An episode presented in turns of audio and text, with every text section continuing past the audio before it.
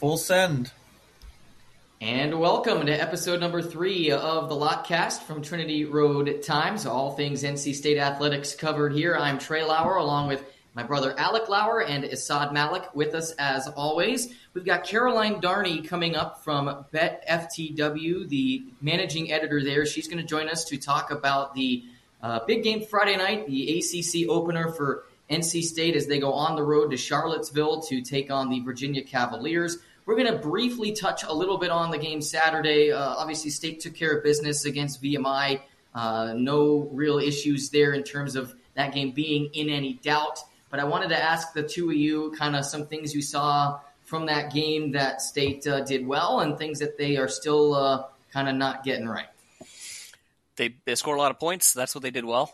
But, um, you know, I, I think Brennan Armstrong had the time to look a little bit more comfortable back there. The defensive front for VMI, I don't think was going to cause NC State's offensive line much issues, but uh, he, he, was at least able to get more live game reps with the receivers that he's still trying to gel with, and I think that that, that worked really well for him. Um, overall, we would have liked to have seen some more explosive plays, but based on uh, what VMI was giving them, they were able to to take that. And uh, I think on the negative side, the the defensive um, side of the ball, they were struggling with uh, the secondary. That seemed pretty clear all day. There was a lot of uh, injuries. Uh, Jakeen Harris was out, and Aydan White. He's out for the season. Aydan White was out for that game, so they had to play some inexperienced players, and that showed with a lot of uh, mental miscues that happened in the secondary, and that resulted in either some big plays given up or some potential big plays that almost weren't given up, but VMI wasn't able to cash in. Alec? Yeah, I agree with um, with everything Assad said there. I thought they, they definitely missed White a little bit. I, you know, uh, backup corners I thought struggled um, on a number of different plays. Uh, but my big takeaway was really on the offensive side of the ball was, you know, Brennan Armstrong. I think I think for the most part has made good decisions this year. Um, but the, like we talked about, the accuracy has not always been there, um, and I thought it was definitely there uh, um, on Saturday. Um, I think he only had two misses. I think if you counted, if you count, depending on how you count a miss, but that's pretty darn good. Um, obviously, a ton of time to stand in the pocket, so that stuff gets a lot easier when you can do that. But you know, some of the throws that he, we saw some of the high level throws that he's made this year in this game and we didn't see you know the mistakes. We didn't see the the underthrown deep ball. We didn't see the overthrown you know post route kind of thing that we saw a couple times at Notre Dame and, and things of that nature. So uh, it, it, was a it was a get right game for him, and I think um, you know he's a quarterback that can certainly play at a higher level than he has played. And so I was really excited for him to get a game like this to just basically, uh, you know, rent an Airbnb in the pocket, um, you know, watch a movie real quick, uh, and then you know throw the ball, check the ball down. Basically, I mean VMI was was playing such soft defense. It was it was cover mm-hmm. three shell the whole game. Uh, typically with cover three, your corners are bailing out. Well, they just had three safeties. They were just they were just stay in front of us, and we're going to rally and tackle you.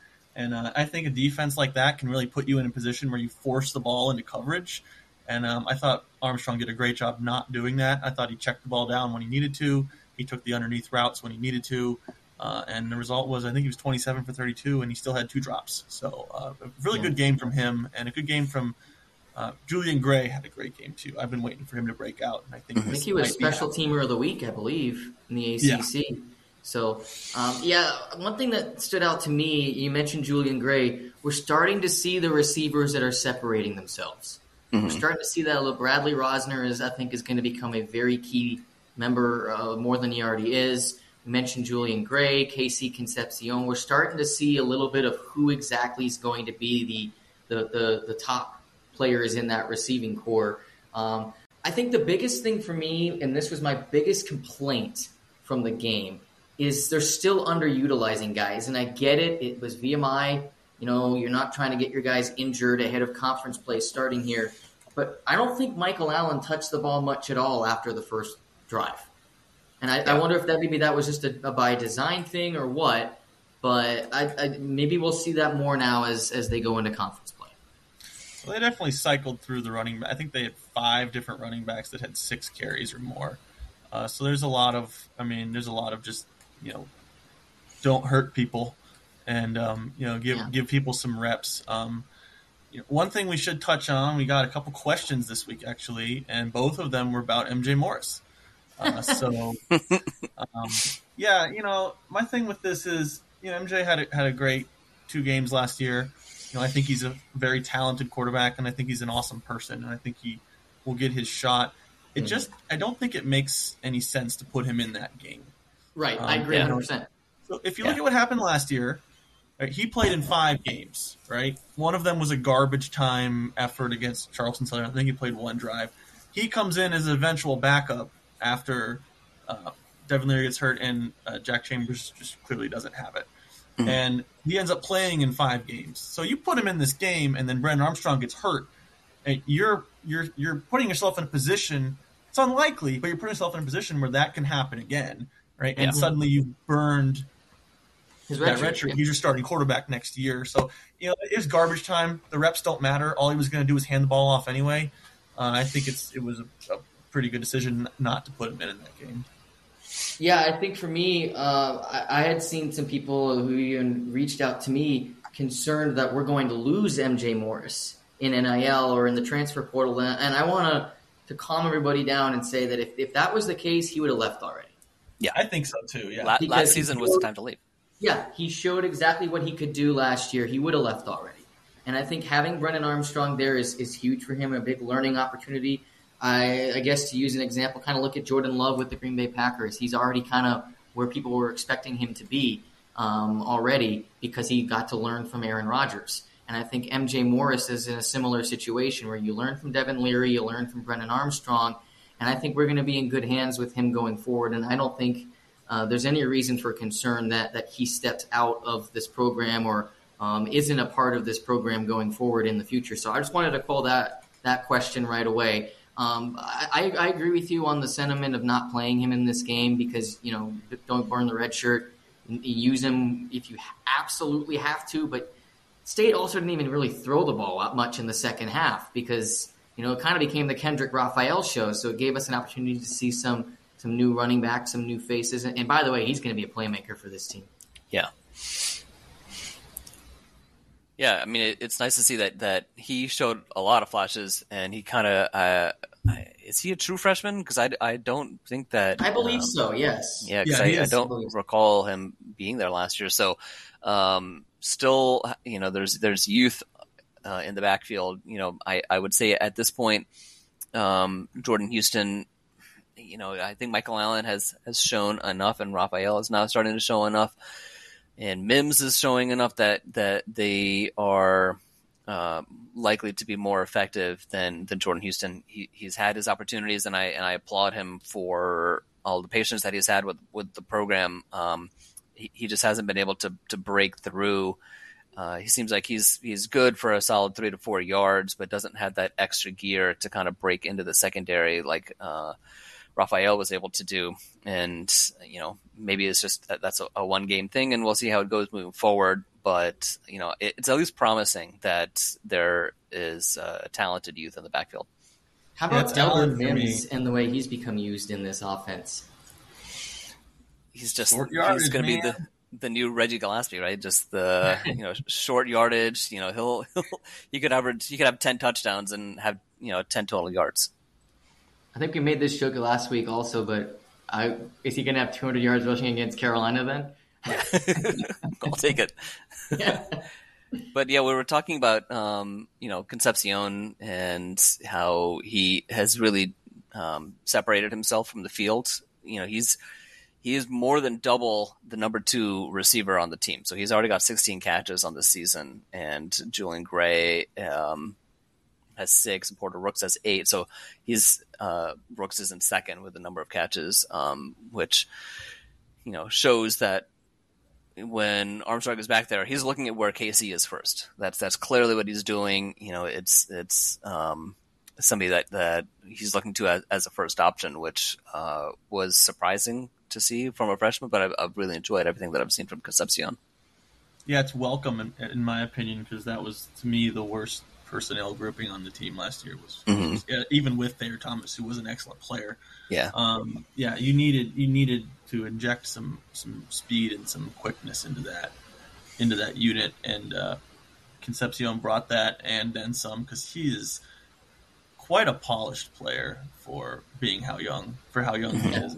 And, and, I think a lot of that is a testament to the, the high school program that he came from, Chambers High School. They're they're a perennial power in the Charlotte area. They've either been to or won the state title in several of the last few years.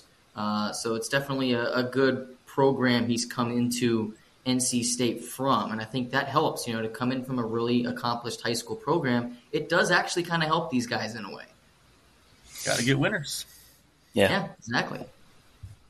I just want Julian Gray to get more targets. That's all I want.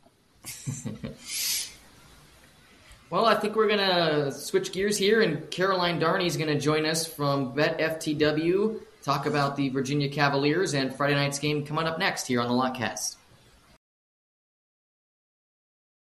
And we're happy to be joined now by the managing editor of Bet FTW, who's going to talk a little bit about the Virginia Cavaliers and Friday night's game. Caroline Darney is with us. Caroline, thanks so much for being here. Of course, I'm so excited. I always uh, like to join my NC State folks because uh, I'm sure I'm sure some people listening maybe have heard me tell this story on multiple podcasts somewhere else before. But both my parents went to state, so I grew up watching the Wolfpack and rooting for NC State. So I always like to uh, to talk to you guys. Yeah, I like you guys. well, it's gonna be a, it's gonna be a fun one Friday night uh, for a lot of reasons. Obviously, first conference game for I believe both teams. Yeah. Um, and then Brennan Armstrong's homecoming is obviously going to be something that's going to be a big storyline. I'm sure in Charlottesville yep. this week. Uh, what's what's the mood been like around the program so far uh, with the first couple games? I had a chance to watch a little bit of the Maryland game last weekend. Yeah, I apologize that the announcers weren't there and made the broadcast very difficult. But it was uh, uh, awful. yeah, just just just what what can you tell us about this year's UVA team? Man, it is tough stuff. Um, obviously, there's bigger stuff than football that's happened in Charlottesville in the last like 10 months or so. And so, you know, when they opened on the road at Tennessee was the first time that they took the field since losing three teammates um, back in November of 2022. Um, and obviously that stuff hangs super heavy. Didn't play the last two games of the last season.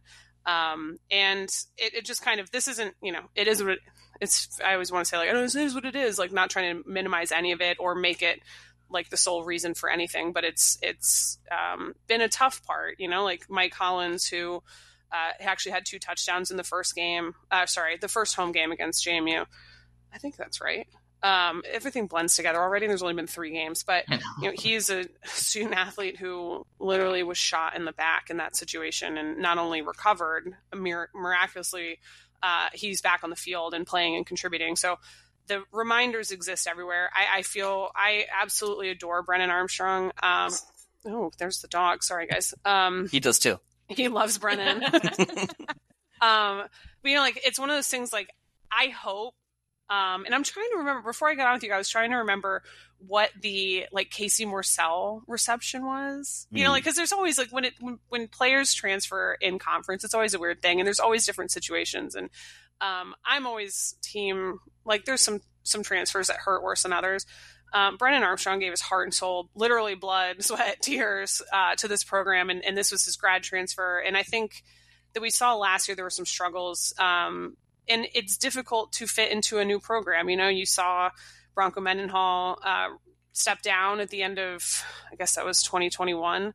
Um, abruptly step, step down. Abruptly step down. Like that was a shock. I remember sitting there like, oh, thank God Virginia doesn't have to be involved in this wild off season of.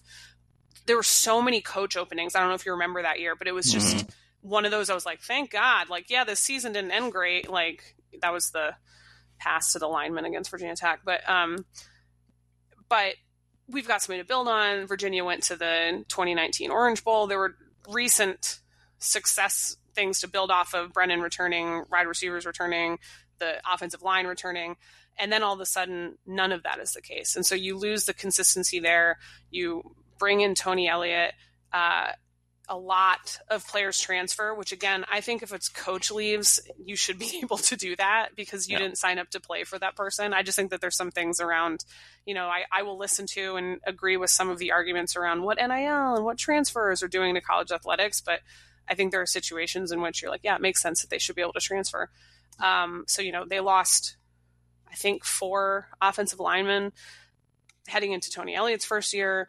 And then again, heading into this season, they lost, they had turnover of four offensive linemen, um, turnover at quarterback, uh, a lot of defensive turnover. You know, Nick Jackson went to play for Iowa. And these are situations where, like, good for Nick Jackson. Nick Jackson is going to play on Sundays.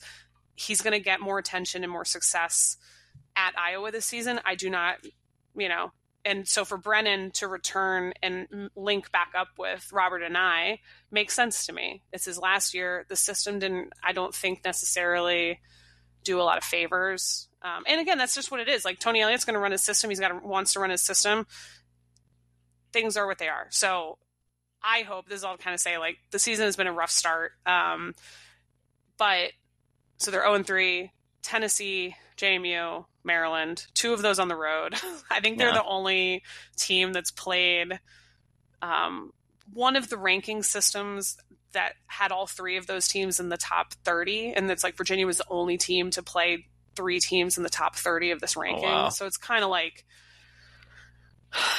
a, a confluence of not ideal situations. So a lot of, like I said, the inexperience, the turnovers, um, turnover both on the on the field and then also personnel wise. Um, and Tony Muskett, who was came into the season as the starter, got hurt against Tennessee, which had its ups and downs because we got to see Tony Colandrea, who was a first year, who was I think he's great, and it's so now you have this issue where it's like, who do you play? Who's healthy? What do you do? So that was a very long winded answer uh, to tell you that really because of all of these things and like there's a faction of the fan base that doesn't think Tony Elliott's the guy. And I'm like, well, you know, he's not going to get fired in 12 games, folks. So I don't know what to t- show up and root for them and hope that things improve. I don't know what to tell you. Right. Uh, so there's there's some weird vibes around right now, and I think it's it's an interesting. It's gonna be interesting Friday night. Hopefully, a lot mm-hmm. of people come out. But yeah, we'll I had one thing I wanted to ask real fast. Uh, you know, yeah. Brennan Armstrong's been here for three games. We've seen him, and there's been some people already that are thinking, you know, is is was this the right move for him? Help this NC State fan base feel better about Brennan Armstrong and Robert Anae. well, is it? I always love, no matter what, it's always the OC's fault, right? Like, and, well, here's the thing: I would ask you guys, and I don't know if you could even do this. We yeah. did a little switcheroo, kind of, not one for one, but we have Des Kitching, so like, right. you know, our fan base would sorry. be like, tell us that it's not going to be bad, you know, whatever. um, so I think, and again, I absolutely adore Brennan Armstrong both as a person and a player. You get a you get you can sometimes get a mixed bag because there's sometimes where fans will say like every game you're going to get one kind of like what the hell was that moment. Mm-hmm. Um and you Just know sometimes yeah. Um, and I'm sure that there's a bunch of fans for Virginia that are saying like, I hope because the last time that they saw Brennan play in Scott Stadium, they Virginia opened the game with two pick sixes to Pitt, and that was it. That was essentially the game in the first two two drives. Like wow. it was done. We were like, oh, okay, this is, and that was the last game that they played that season. And um, so the thing is, like, Brennan will sling it. Brennan is a playmaker. Like he will he will make things happen that you didn't think could possibly happen. He will never give up on a situation. And sometimes, and I think that's a good thing. But sometimes there are those moments where you know, a player will try to do too much and like maybe go for that extra last yard. And then all of a sudden that's when three guys tackle him and it's a fumble. Um, but I think he understands, much like every quarterback, every good quarterback, Brennan thrives with an experienced offensive line and wide receivers that can sometimes make a play that goes above and beyond. And I think, you know, there were a few times that I think Brennan got I won't say bailed out because he puts the ball in a spot where where he knows his receiver can get it, but but Dontayvion Wicks was has hands like he could mm-hmm. go and he was athletic and long and could make plays. So I think there were maybe some times where a good play by the receiver made everything kind of okay. Um, but this is he could pick apart a secondary if you if you give him time and you give him space. So that's where when I look at Brennan coming back to Charlottesville, if he gets time, and I will say one of the, one of the matchups I'm interested in primarily in this game, the matchups and the lines both ways. So what can Virginia do to hold off the defensive front of state? And what can state do like vice versa? Like are you going to force brennan out of the pocket? If he's forced out of the pocket is there a spot like are they going to spy him? Like what are they going to do to try and contain him when he starts running? Um and so i think I don't. I mean, I don't know who your backup is, but I think that Brennan Armstrong is still one of the probably 25 best quarterbacks in the country, and I think it'd be silly to call for him to be benched at this point. Like, I don't. I, don't I shouldn't have gone that far saying that's what people were saying, but I, I think some people, few, some people are saying some. it. Some people like are saying I, it. I am in a unique situation where I, I I do follow a lot of state people, and I've seen a few like, let's cool it with the Brennan takes, and I'm like, already, guys, come on. Yeah. no, yeah. treated, in my opinion, I think I think he's since day one. I think he's been treated a little bit unfairly because yeah, uh, obviously MJ Morris had the the whole thing last year where he was came off the bench as a true freshman and was on fire for two games. Mm-hmm. Um, and just being the new guy in that situation feels like yeah. uh, you know, you're a little bit of like an outsider, and it feels like people haven't been super fair to him. But what I, what I want to ask you about him is, so when when we've watched him so far this year, the, the talent is so obviously there. Yeah. Some of the throws are. Uh, but but he's been inconsistent for sure. Yeah. Uh, so you know, obviously, so much success in 2021. What, uh, you know, do you what do you attribute that to? Uh, is it a combination of things? Because obviously he's with Robert Anae, but this is not a team that has the receivers that that Virginia team had. Right. Do you expect to see a more consistent Brennan Armstrong, or, or is that kind of how he was? Is, is you said it was a mixed bag, you know? Yeah.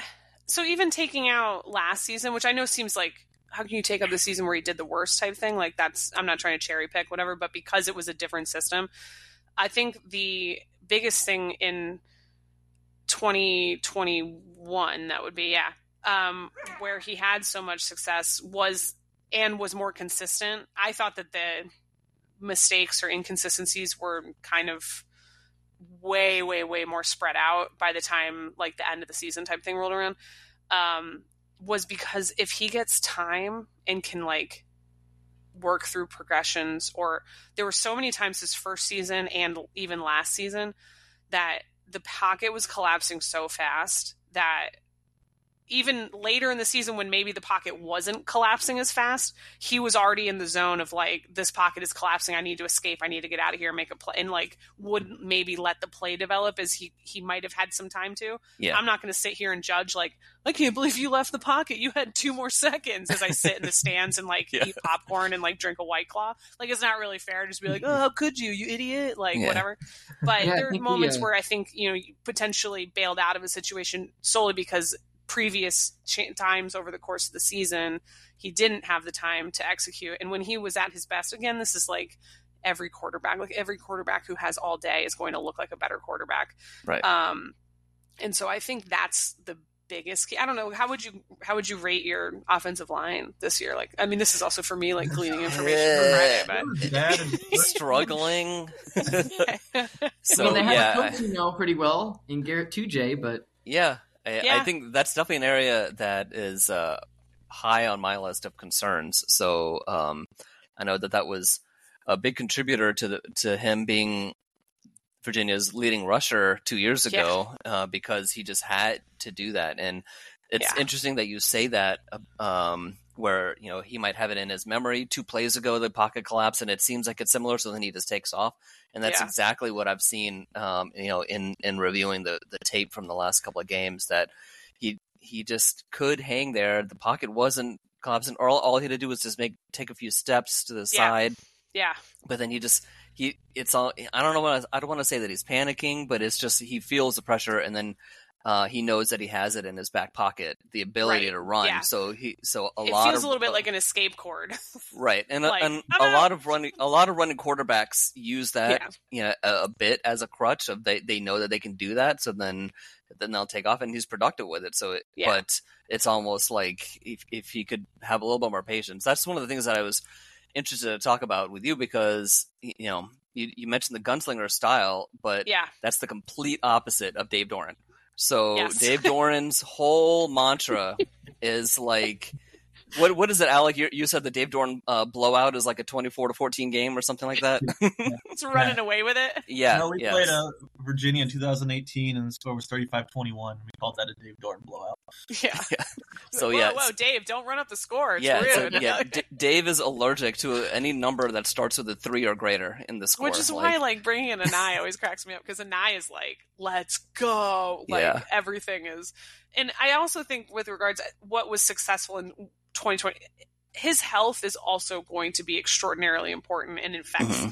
obviously a lot of that stuff. And so he dealt with some like I believe it was ankle, but like there was or whatever, like lower extremity um, injuries and things like that. So in 2021, it felt like he was healthier and they were able to even implement more designed runs, which was so everything felt so much smoother with all of that stuff when it was like just him allowed to like he was fully it felt like vibing in the pocket. The thing that with the, and people will listen to this and maybe go like 2021, didn't you guys finish like whatever and whatever?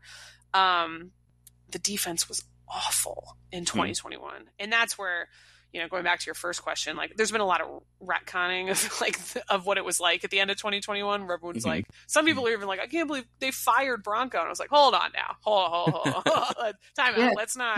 Correct you know. me if I'm wrong. Weren't you guys when you went to Pitt in 2021 still alive for the Coastal title? Yes, yeah, yeah, yeah. and that game I was thought... wild. Yeah, mm-hmm. um, yeah, they definitely were. It was a. I love. I miss the Coastal. I know you guys yeah. don't, but the, love the it. Coastal circles suck yeah. the coastal the coastal vibes. I miss it so much. Um, and that was the defense was just you know so they struggled a lot. I never like to be like, oh, they're so bad. Like again, unpaid college athletes. I'm not here to be like you suck, like whatever. but they, yeah, they struggled especially against the passing game. Um, and so that's where, despite having this offense that was literally like record setting and prolific, they weren't getting, they were still giving up too many too many points. So go figure. But yeah, that's the thing that's been so you know we're still kind of waiting to see that Brennan Armstrong show up, and yeah. I'm not sure if he's if he fully is because it does seem like there might be a, a, a difference in style, and and maybe meshing with Dave Doeren might be relatively good for him if mm-hmm. if he needed somebody to kind of rein him in a little bit from yeah. you know he, his whole thing is make the smart decision make the smart play you know if it takes if you can guarantee five yards it's better than trying for 30 like that that kind of thing um, but i think that I think he's himself. It seems like he himself is wrestling with that because at the end of last season, he admitted that the offense needs to evolve, and yeah. it had like the whole game in college is moving past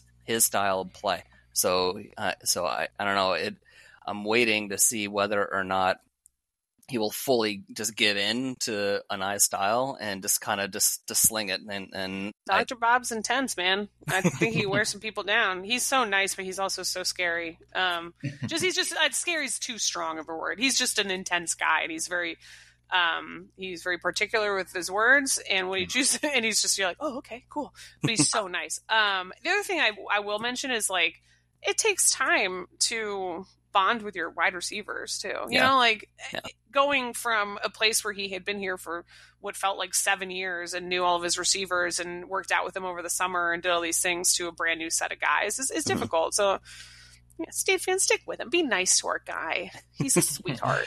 I love Brennan. He's just the nicest dude. I will point out one thing that you mentioned earlier that yeah, you said that really stood out to me, and that was that he led the team in rushing. Guess who's NC State's leading rusher through the first? I saw that. Games? I, I, looked at your stats and I was like, "Oh, look, our guys at the top."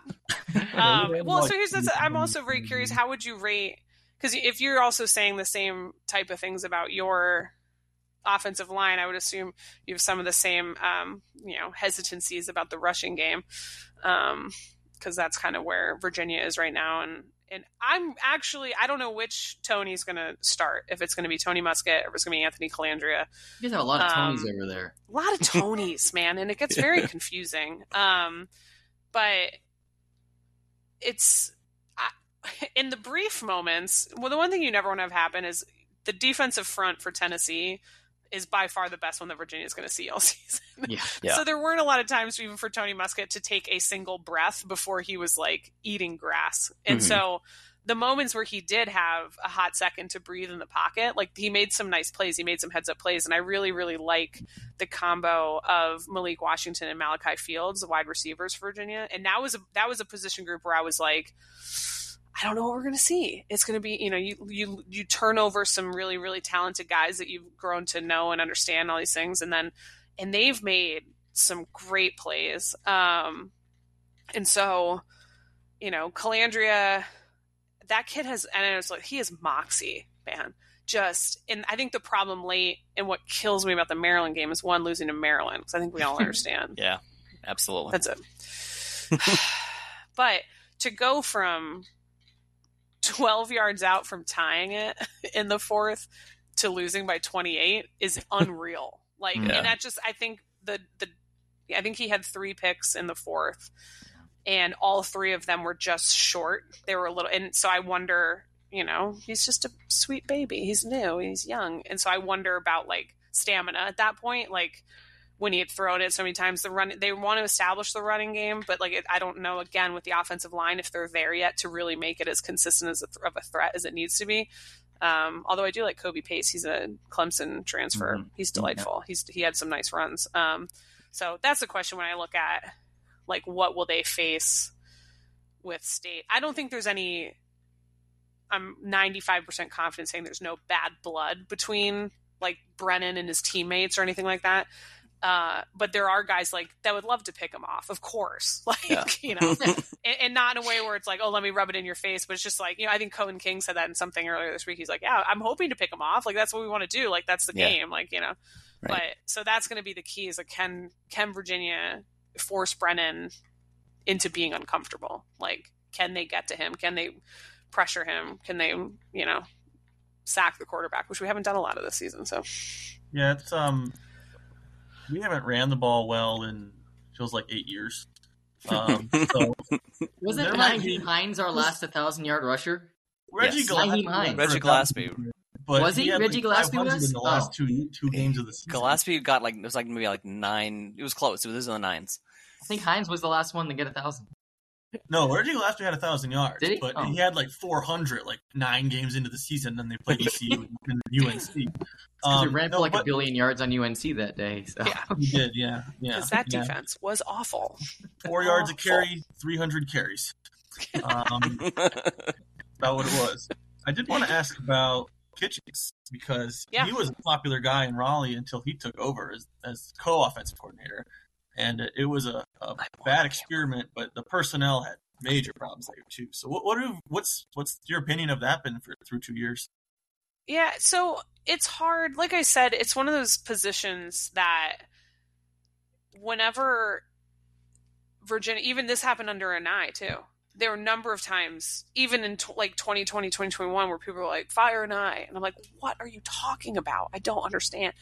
Um, where the offensive coordinator, they fans, I think, think they only draw up the bad plays, but the good ones had nothing to do with them, you know, that kind of thing. And so yeah. there are things where I have seen changes made. There have been halftime adjustments, which I'm like, awesome.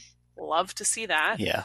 Um, and some of it is like, why are we in shotgun on third and two when the off, you know, like and it was trying to do too many cutesy things behind the line. Like, guys, we don't have like the Tennessee guys are going to be here in, in half a second. Like, you don't have mm-hmm. time to try and do a double reverse or like things like that. And so, um, it's tough. I'm always the, the stuff where I get the most critical is like if you're in the third quarter and it's a one score game and the, the short check down passes the six seven eight yard passes have been there consistently and your quarterback's hitting them why are we why are we handing the ball off on on second down when it's like second and four and now it's second and seven? Like that's where i'm like oh my god what good is that?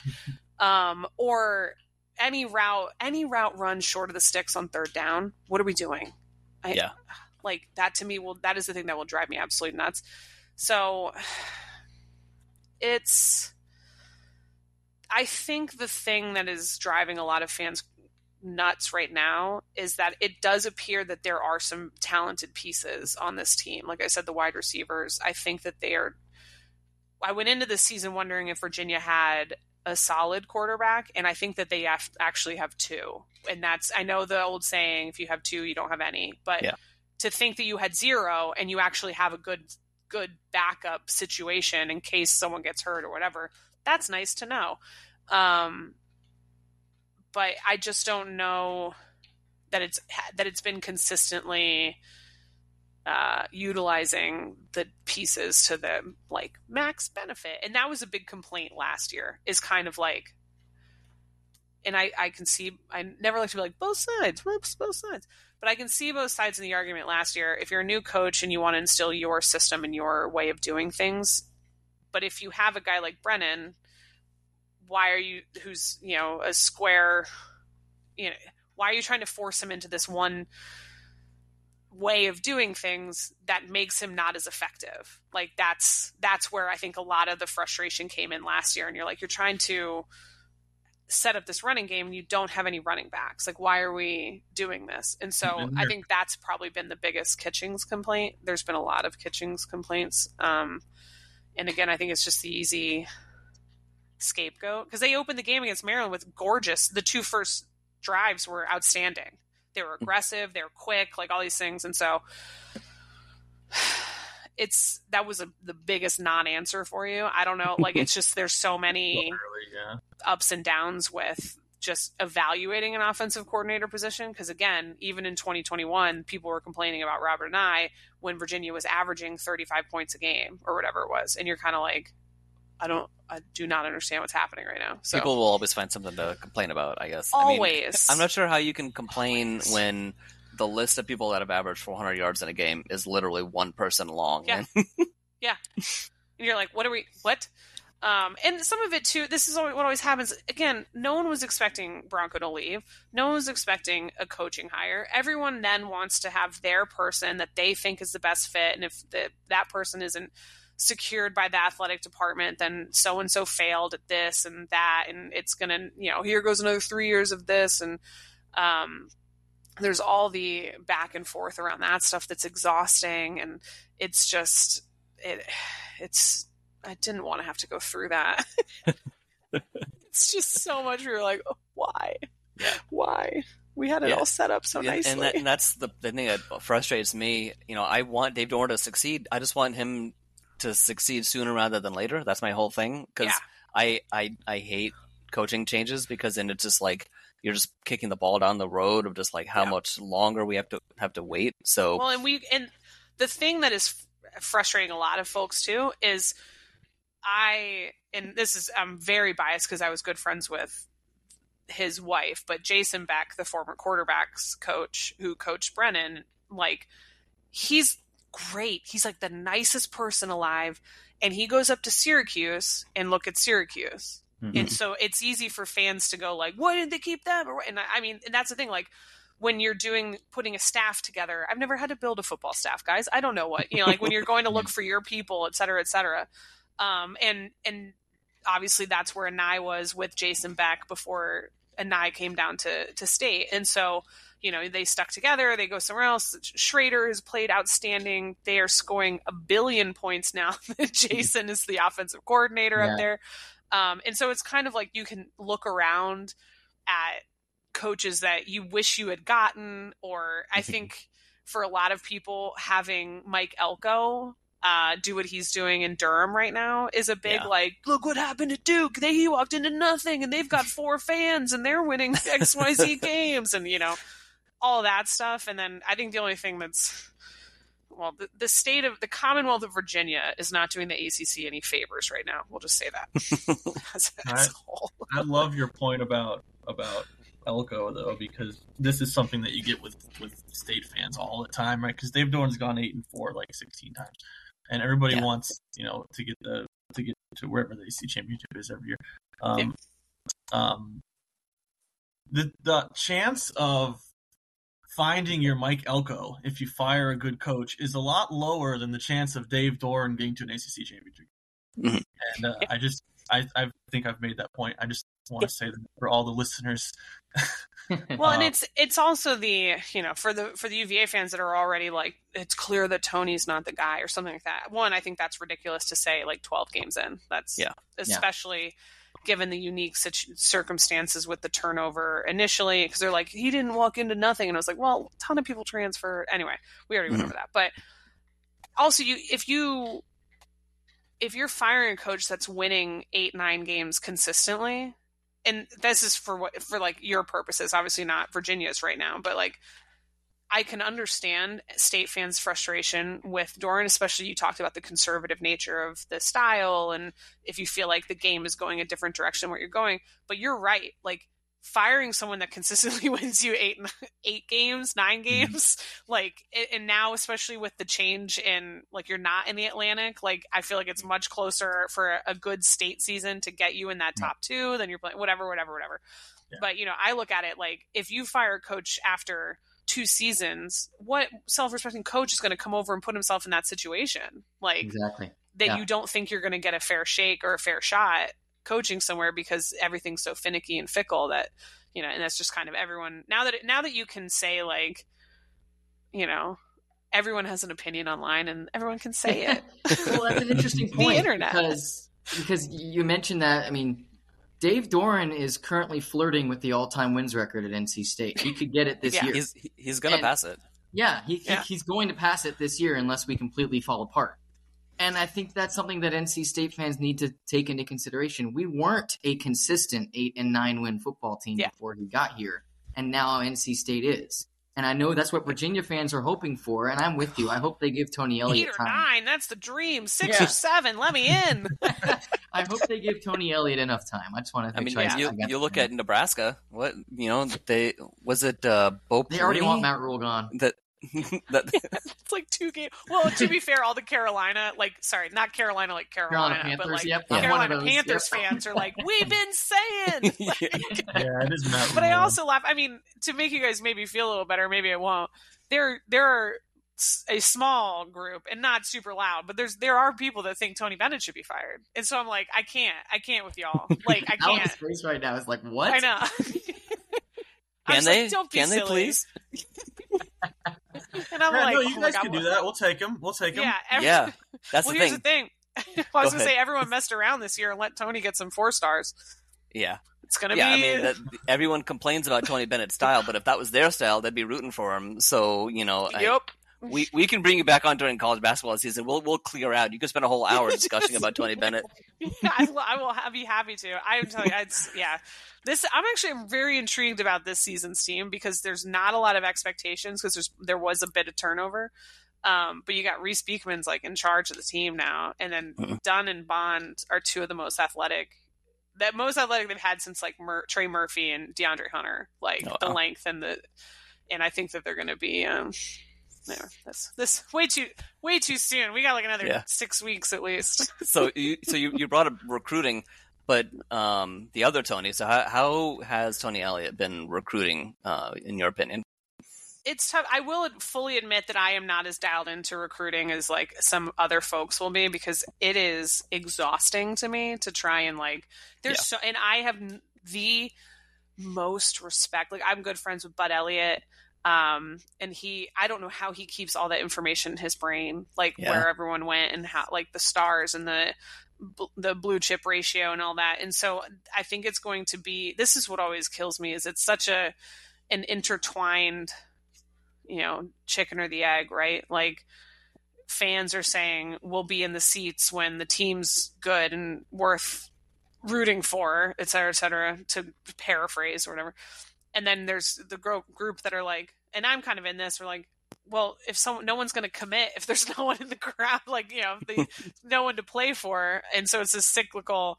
Um, and there'll be folks with the same breath that are complimenting the abilities of Tony Muskett or Tony Colandrea while also saying he can't recruit at all. And these are two two names that he that Tony Elliott has brought in, and so I think he's done a good job, or in my opinion, one of the things that both for Virginia and Virginia Tech that is very important to both fan bases is the recruiting of Virginia, especially Tidewater. And mm-hmm. so I think that there has been a, an effort made by the staff to get into those areas. Now, will it pay off? Has it paid off? Like I, I'm not the expert to say here or there. It's been, I think, and it's going to have to be a couple seasons at least of um, bringing in three stars that you can try and build up and and turn into good players, which Virginia has done a lot. Micah Kiser was a guy that I think was a two star coming out of high school, and I think that's right. Someone's going to yell at me in the comments. They're like, "He was a four star, you idiot!" It's like the only one they got. But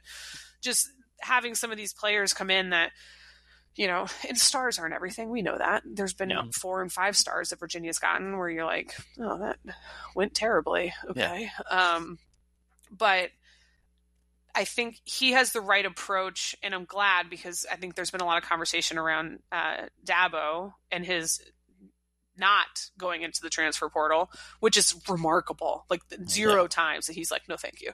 Yeah. Um, that Tony Elliott does not have that aversion to. I hope not, because he's used it early, and I'm hoping that that wasn't just because of necessity and trying to fill spots of people leaving, uh, but also to like utilize that because it's it's a tool, and it's just where we are with college football right now. Mm-hmm. That you have to be willing to go in and, and scout players. Um, mm-hmm. And honestly, I almost, I almost care more how good of a like recruiter you are out of the portal. yeah. than you are. Yeah. I think there's more more evidence like of your plan. I don't know. Maybe I, this is I'm kind of spitballing this right now. I'm coming out. Yeah, both Dave Doeren and, talk, and, Kevin Keatts have, have, fully embraced the yeah. The, the new you have space. to. I mean, so is Tony Bennett. Like Tony mm. Bennett's brought people in too. I think you have to. Um, I wanted to ask, um, what part of the team do you think gives NC State the most trouble? on Friday night?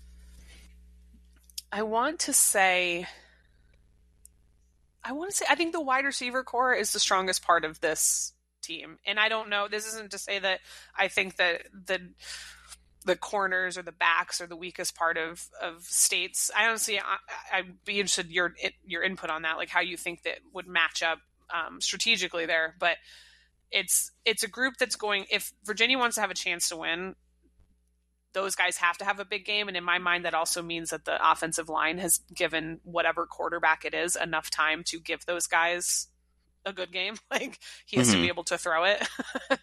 um, and so I think that's the one that I'm I'm keeping an eye on when it comes to one of the things that I will be looking at that I need Virginia or that I think Virginia needs to do really well in and be be sound in is I think NC State can really take advantage in special teams. I think the kick return numbers for y'all give me a lot of pause. I think it was like 33 yards on we average. Technically had two kick return touchdowns against VMI, but the Zebras took one away. That makes me want to barf. um, so that is one area that so so we do have the 34 year old father of two, former Marine, as uh, everyone was talking about the Colorado State kicker last week, and I was like, "Excuse me, he's three years younger than Matt Ganyard. Please show the man some respect." Um, and against Maryland, they were trying to do the like the the, the strategy higher kick so that they could get back and like maybe pin them inside the 25 whatever and Maryland scored off of a kickoff return um, so that is an area where if Virginia wants to have a chance, because I think what state's like ten point favorites, that actually feels about right. That maybe is a little. I thought that was a little low. If I'm gonna be honest with you. Um, it was ten and a half last I checked. Yeah, ten and a half somewhere in there. Uh, um, uh, uh, but also, state has not covered this whole season, so didn't even cover okay. against VMI. Yeah. oh, uh, uh, but yeah, I think if if Virginia wants to have a chance, they have to give state the absolute worst field position at all possible times. It has to be one of those games where you're like, do not give them any. There's this Virginia team has such a slim margin for error, and that's exactly what happened against Maryland. Like they cannot overcome a major mess up, like a major snafu. Um, and so that's where I look at turnovers, interceptions, field position um, any of those things. And and the other thing that like when you when I look at the JMU game, um, you know they were up 11 points heading into the weather delay, and again, not a coach, and I don't even necessarily blame them, but they went too conservative with the ball coming out of that. It was very much like we're going to use the clock as our ally. We're going to try and pick up first downs on the ground, and it just wasn't happening. And it just rather than try and risk it with a first year quarterback like throwing the ball but that was what was working. So like do the thing that was working. Yeah. um so that's kind of i think the wide receivers pose a very difficult challenge. Like that's the the spot where um and then i'm hoping i haven't looked at the depth chart or the injury report with regards to like who might be coming back this week because that's the other just added this time it's injury to insult, I guess. Um, is is they've they've been missing a, a, handful of guys on the defensive end that um, could play a huge like you know Chico Bennett is healthy, Antonio Clary is not going to be there, uh, or he had surgery. So if they can make Brennan uncomfortable and take advantage of like matchups on the outside offensively, they they might have a shot at it. You mentioned the um the wide receivers early in this, and it was the first thing that scared me too because we have issues at safety. Um, it's ironic actually. State has State has probably the two best the best corner tandem in the ACC, but they they lost yeah. Keen Harris, who's a starter at safety, and uh, the they got new faces back there, and it's um it's it's been a learning process, you could say. Well, let me let me interrupt for a second. Al, do do we know if Aydan White's going to play? I think, he I think they, they, they, did confirm, yeah. Okay, yeah. so that that helps out that secondary. He's a probably a top 15 draft pick. So, I mean, oh, great. Somebody's yeah. back. You sure you don't want to take another week off, bud? Just rest it up. No precautionary just for this game. Yeah. So. Are you sure? It seems a little sore. You look a little sore, my guy. Yeah. he'll, he'll go in the first uh, round for sure, but uh, having him back will be huge. I feel Does like. Virginia have a good tight end? Please say no. Yeah. Do they have a good what? Tight end. Do they throw the ball to the tight end at all? No. Okay. I wish Jelani Woods anymore. He's gone. No Jelani Woods am, anymore. I know, no Jelani Woods. God, I loved him. Um, yeah. So I am always like, I literally root for the Steelers. So I was a military brat all over the place, but so I didn't have an NFL team. I root for the Steelers because Heath Miller was the tight end when yeah. I was like when Heath I showed Miller up was school. a beast, man. He was it was Dude, a beast. obsessed, like obsessed. As soon as he got drafted to the Steelers, I was like, "Yes, I'm a Steelers fan." And yeah. now, right now, I'm like, "Oh my god, Matt Canada, do something." Yeah, um, we know that pretty well. Mm. I about that guy.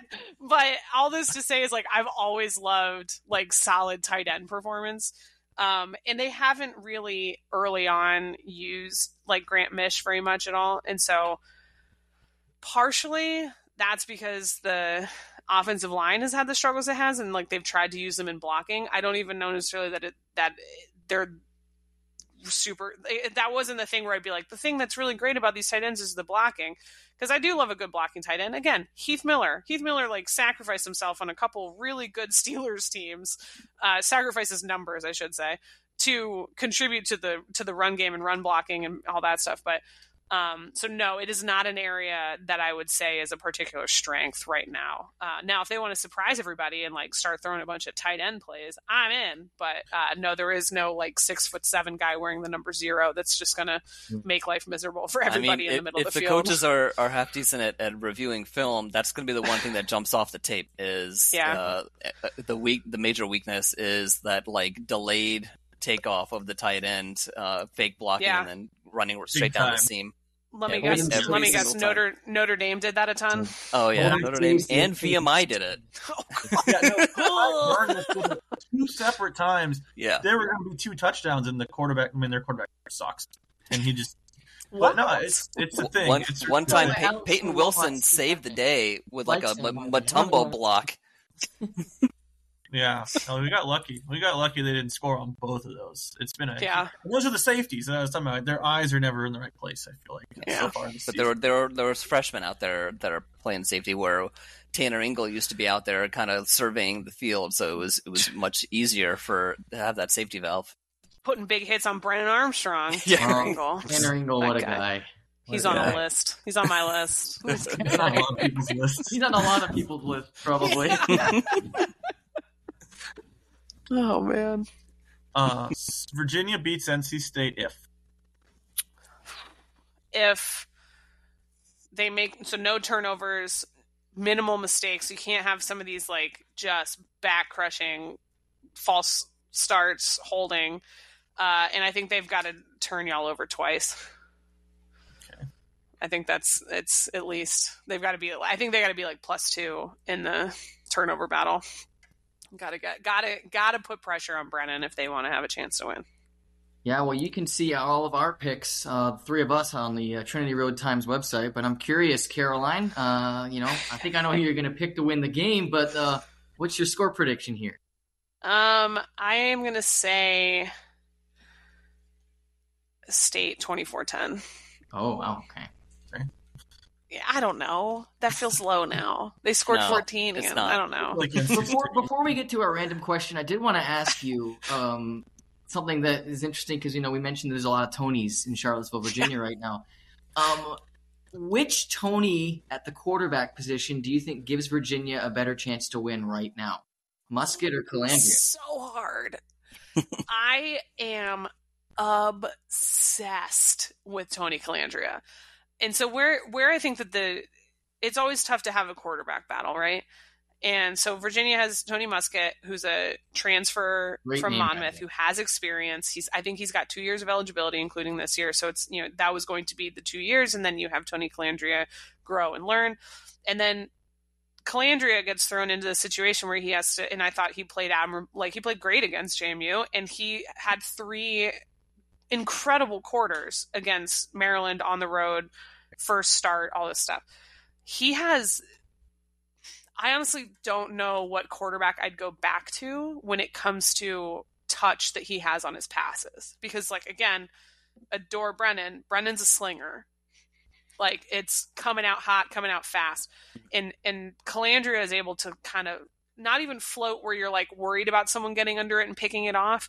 He's putting it in the right spot. And again, I understand he had three interceptions in the fourth quarter. I get this. I do. I, I've talked about it. But you see the the for a guy that is so young and new to the system and like new to college football, and he's I think they put him at five eleven, where it's like how they had Kihei at five eleven. You're like, sure, um, zero fear and not in but he, he's confident in a way where you're, he's not making stupid mistakes. And so i always hate to see someone lose a job because of injury because tony Muskett didn't do anything wrong. And again he showed some really strong poise and all that stuff that we wanted to see against tennessee. So I'm, I'm taking the cop answer. I think that they i think the chances are the same I'm going to say the chances are the same either way because the the requirements for them winning the game stay the same. The quarterback has to be able to play a smart game, no turnovers. You have to be able to hit those routes so that you have to respect the receivers enough to establish a bit of a run you know the whole thing the whole like how football works well like you know everyone knows the little you know things you got to do um no matter who starts, I'm not going to be mad. Honestly, that's kind of where I sit right now. Like, I don't have, like, if he doesn't play Colandrea, he's an idiot. So there's arguments for Colandrea in the sense that, like, okay, this season is, you're not going to win 10 games. You're not going to be in contention, probably even for a bowl game. Play the guy that's the future, give him reps, give him time, make it so he doesn't transfer. You know, because there's already people talking about that stuff. Like, if he doesn't play him this year, is he going to leave right away? Like, all that stuff. Um, but I don't know. I I kind of want to see Tony Colandrea just because I'm like, my guy, let's yeah. go. Uh, but uh, I think it's going to be Muskett, and I I think they I think they give them a, an equal equal chance at winning. Maybe gotcha. question mark.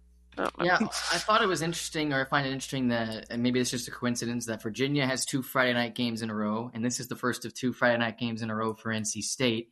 Um, yep. of course, That'll be on ESPN this week. Uh, don't get me started on Fox not sending the announcers to the game. That is just as a that professional entire announcer, production. There's me. I just the I entire production was awful. Yeah. Like, and I don't.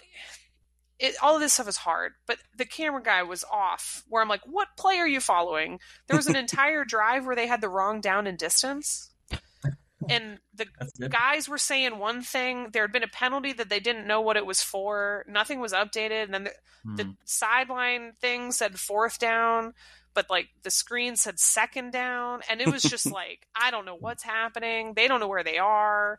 like that guy reacted to everything like it was the first time he'd ever seen football in his life. It was just, yeah. So I'm glad we even even though it's going to be more national and it's probably going to be like a tough, tough few on, hours. on the flip side, we were really uh, surprised with the quality of the CW's production value. Shout out! Was it Also, good? the TV ratings were very Yeah. surprisingly good for it. I Yeah. think, as funny as it is to make, I mean, I've made all the jokes too, where it's like right after Riverdale reruns, like, but um, you know, you can see it more places. Mhm. It's easier to get. It's not going to be blacked out places. It's not going to be on regional networks. So you can't, you know, get on Hulu or whatever else. So I'm for it. Yeah. There we go. Well, we're we're very much looking forward to the game Friday night, and we'll be glued to the TV screen, of course, to see how this one turns out. Uh, random question of the day. We like to do this every week, where we just we pick a random question and we ask it. And we were talking beforehand uh, about movies that we liked. Um, so we'll go with here. What is the worst movie that you've ever seen? And I'll bookend this. So who wants to go first? I'll go. I'll All throw right. mine out there. This is one of the only times that I thought about leaving a theater. I mean, if I had driven myself, I would have done it. Uh, Spider-Man Three. I hate Gosh. that movie so much Really? with a Yeah. fiery passion. Yeah. Um, Disappointing. But and see, and we're in the day and age where you have to ask which Spider-Man three. yeah, so not my sweet, sweet son Tom Holland, who is perfect Okay. in every way whatsoever. um, I'm telling you. So, and it's a funny. My relationship with with uh, Spider-Man as a whole has been kind of funny because I didn't love the first Sam Raimi one, and that's you know, it is what I was like. I guess I just don't like superhero movies. And then I saw Iron Man. I was like, wait, this slaps. Like what? yeah. uh, and I was like, maybe I just don't like Spider Man. And then, because the second one's good, I'll give you that. That one's it's good. Um, and then I saw Spider Man Homecoming, and I was like, oh, I just don't like those. okay, Those cool. ones, yeah, yeah. yeah. And so it lost me with the emo Spider Man and the dancing on the street and the Yeah. like all of that. I was like, I Yeah. cannot. I wish I was anywhere else in the world right now. yeah, I was like sinking into my seat in the theater. Like, I was oh like, my- oh, God, so awkward. Like, why is he dancing? And what is this? Like, yeah. yeah. That's me at a wedding. it's incredible. Yeah. All right, Assad. Uh, So um, earlier, yeah, we were chatting about this, and I, I said I, I might have a controversial pick. What I meant to say is it's a, it's an emotional pick because um, when I was a kid, um, you know, I'm I think older than you two. That uh, uh, my first game system was the original Nintendo, so I was the biggest Super Mario fan in the world. It's all I would do, and it's all I would pl- talk about with my friends at recess. So when they announced that they're making a Super Mario Brothers movie in the early '90s, I was so psyched. I could not wait, and I went like the first weekend that it came out, and it was like, "What is this?" I I uh, I was so imagine I'm like ten or eleven, and I was so with those terrifying Goombas or whatever Yeah. with the like Oh dinosaur God. heads. and like the Yoshi, like the whole thing was just I was crestfallen. Like my my dream of seeing Mario. So you can imagine like it came full circle that like, you know, I've turned my kids into video gamers. They love the Nintendo Switch and they play Mario Kart and all that. So when we went to go see the new Mario Brothers movie, they were like cackling in the theater and I'm just like I had that little kid feeling. So I I regained some of the mojo that I'd lost like 30 whatever years ago that uh, I really enjoyed the new one. So uh, Yeah, that It- was a ton of fun. They did a good job with that. yeah, it made, made me feel like a kid again. So so I it kind of canceled out that original one, but man, That's that, good. that first Super Mario was. I'm curious to hear Alex. We've seen a lot of movies together, so I'm, I'm curious to hear what yours is. Who here has ever seen the movie Eraserhead? My sister has. I have not seen Okay. that one actually. I have a boiling hatred for David Lynch for subjecting the human eyeball to whatever that was. I that is the only movie I've ever seen that I was so repulsed by. I had to turn something else on my phone while it was playing. I was at like a movie night with friends, and this is what they decided they wanted to watch. So I was watching a, a, a, a college basketball game on my phone during the movie because I could not stand to watch this this Would you rather watch Eraserhead again or that NC State Virginia Tech basketball game? Oh, I guess I'd rather watch the NC State Virginia Tech basketball game on slow motion. Probably better I was gonna say, at least you guys version. won that one too, right? This movie, man. No, they oh, lost. State lost that game. State lost that one. Yeah, they Yeah. scored 24 points. They lost- yeah. That's right. They, they, 24, what, 42 or something? they I only have, allowed like, changed 47 points and they lost by 23 points. It was, it was 14 to 10 at halftime, I think. Yeah. I- I, I- only laugh because Yeah. Virginia has had so many games where, like, I was at the game where, like, they held Rutgers to like nine points in the first half, Yeah, and I, they held Harvard to seven one game. I, they- I was every- at, yeah. I, I was somewhere where I, I couldn't watch on TV, so I, I was watching that game on my phone, and I had it off to the side, and every, every time I looked down, the score hadn't changed, and I was like, "Is my screen glitching?" But the time was moving, and it kept You going. kept like hitting go live, whatever on Hulu. You're like, I don't understand. This doesn't make any sense. oh man, That that's that's a pretty bad movie itself. That that basketball game certainly was. Yeah.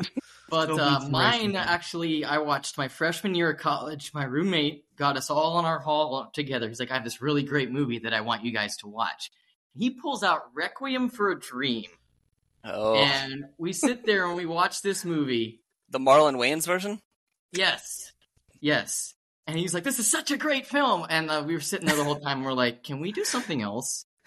like, like I get what it was trying to do. I get the storyline, and it's supposed to be this powerful movie about you know the topic that it's about. But it, it just traumatized me, man. So it's like I, I I'm not a fan of that film. yeah, that's fair. But uh, anyway, Caroline, thanks so much for joining us. We really appreciate you uh, being on with us here. And um, our next episode of the Lotcast, we'll talk a little bit about this UVA game, and then uh, another Friday night game, the Pack and Black game against Louisville, out there at Carter Finley next Friday night. So that'll be That'll another be a good one. that'll be a big one, uh, and we'll we'll talk about that. But that's going to wrap up this week's edition of the Lotcast. Thanks so much for listening, and enjoy the rest of your week.